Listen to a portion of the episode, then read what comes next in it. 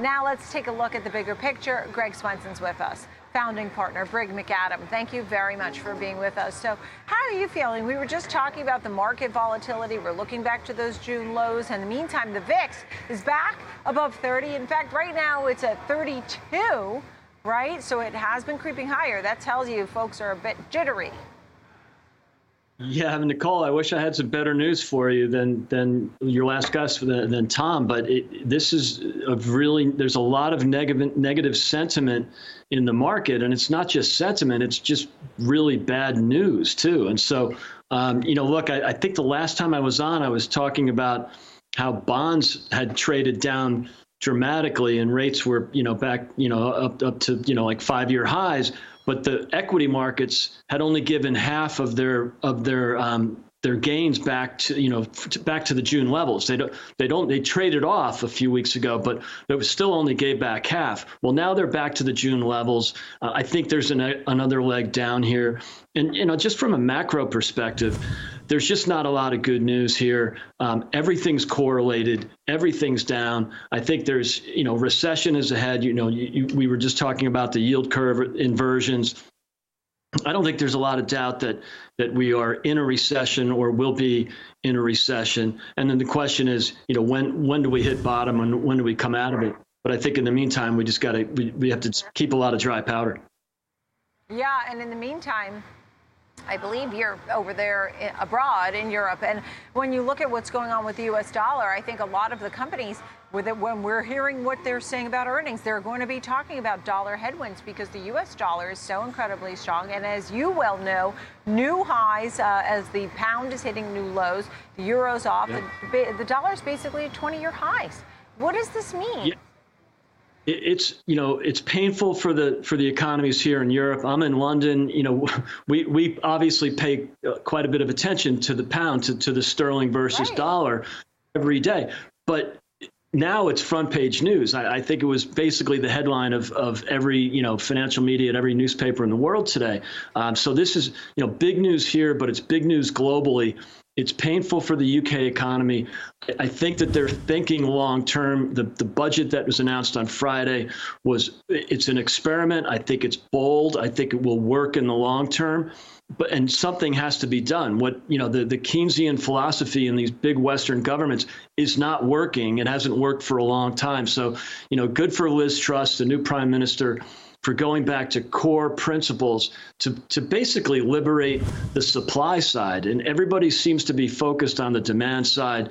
Uh, you know, I, in my view, economic destruction doesn't have to be the only way to to reduce inflation. You can do it with the supply side as well. I think I think they're trying to do that here, but the initial market reaction to it, um, because of the deficit spending, was negative, and you saw that over the weekend with sterling, and you saw it today with the markets. Yeah, to your point, uh, right? When the, when you have the tax cut plan, and so people are worried about inflation, and you could have the Bank of England um, unexpectedly. They, they have no qualms about now raising rates um, when you don't yeah. expect it. They said they won't hesitate to do so in order to tame inflation. So definitely a wild card happening over there. In the meantime, you talked about putting money to work and you're not putting it to work in Europe as much as you would say um, right here at home in USA. You're looking at energy, food security. You talked about Blue Owl Capital. Tell me a little bit about some of the picks and where the best bets are. You know, look, if you have to be in liquid assets, yes, you know, be in the defensive sectors, you know, healthcare, for example. But, you know, Blue Owl is just a, a, a liquid way to play the private equity or private credit markets, you know, for some investors that can invest directly in private equity funds or in private equity projects, they should do that. If you're restricted, you know, let's say in your 401k, then, you know, stay in the liquid, the, the liquid forms to do that. And there are plenty of ways to do that. But I think right now, the capital markets, the liquid markets have headwinds ahead. I think you stay in real assets that are inflation protected, non correlated. As I mentioned earlier, everything in the liquid market seems to be correlating now, even gold, oil, bonds, equities.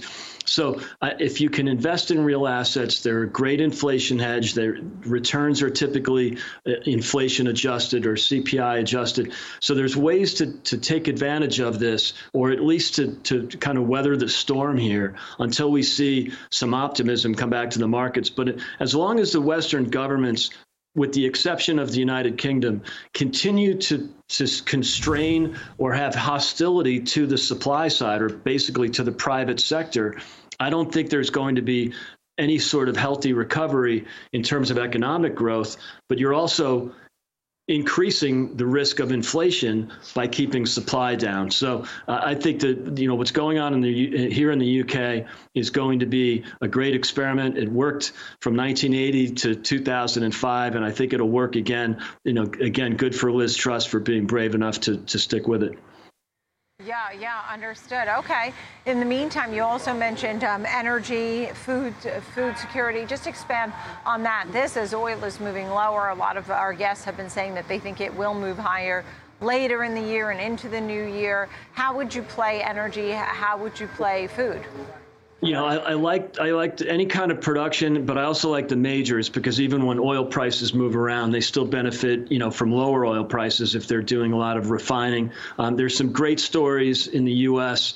Um, you know, because I think the future is going, or at least the near term or medium term future is going to be producing natural gas. So if you can get exposure to that in the liquid market, you should. Um, this hostility to the energy sector might last another two years, might only be another six weeks um, in, until the midterm. So I think any time, any kind you time you could get exposure and at, at the right level to natural gas or even oil production, you should do that. And then, you know, you're seeing a, a turnaround here in Europe because we are are facing a, an energy crisis and a cost of living crisis here in, in the UK for sure. But in the rest of Europe, you'll see some pain at the corporate level in Germany, especially, but the rest of the continent with higher energy prices this winter. I think there's a, a snapback. You're starting to see some activity in coal moving around. So, look, you, you know, you can have your view on the long term